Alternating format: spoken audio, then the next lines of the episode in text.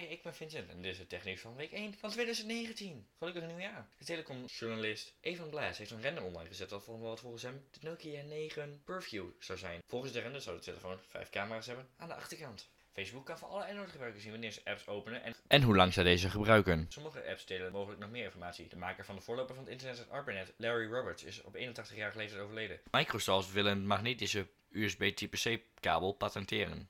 Google bevestigt komst donkere modus naar Google Chrome. Meer dan 150 domeinnamen gebruiken TLS certificaat van Let's Encrypt. Windows 10 haalt Windows 7 in qua market share. Google mag een op radar gebaseerde sensor voor vinger- en handbewegingen gebruiken. T-Mobile en Tele2 ronden fusie af. Een derde van verkochte auto's Noorwegen volledig elektrisch. Skyscanner brengt update uit om doorsluizen informatie naar Facebook te stoppen. Tesla verplaagt prijs auto's in de Verenigde Staten. Aanpassingen aan Japanse wet maakt modern games mogelijk illegaal. Fabrikanten kunnen beginnen met inbouwen blokkade ongeautoriseerde USB-C-kabels. Microsoft brengt Surface Pro 6 en Laptop 2 volgende maand in Nederland uit. Hackers kregen controle over een groot aantal slimme apparaten via Google. De autoriteit persoonsgegevens wil de bewaartermijn van medische logdata verlengen naar 15 jaar. Google Fuchsia OS gaat waarschijnlijk Android-apps draaien via een AFP.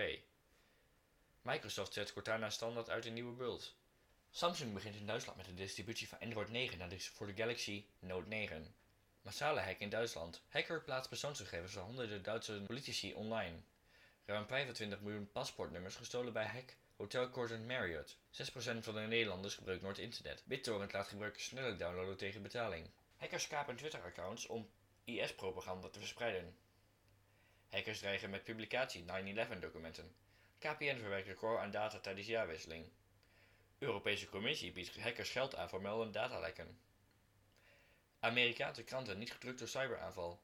E-mail defensie kan worden afgeluisterd door slechte beveiliging. En dit was het technieuws van week 1 van 2019.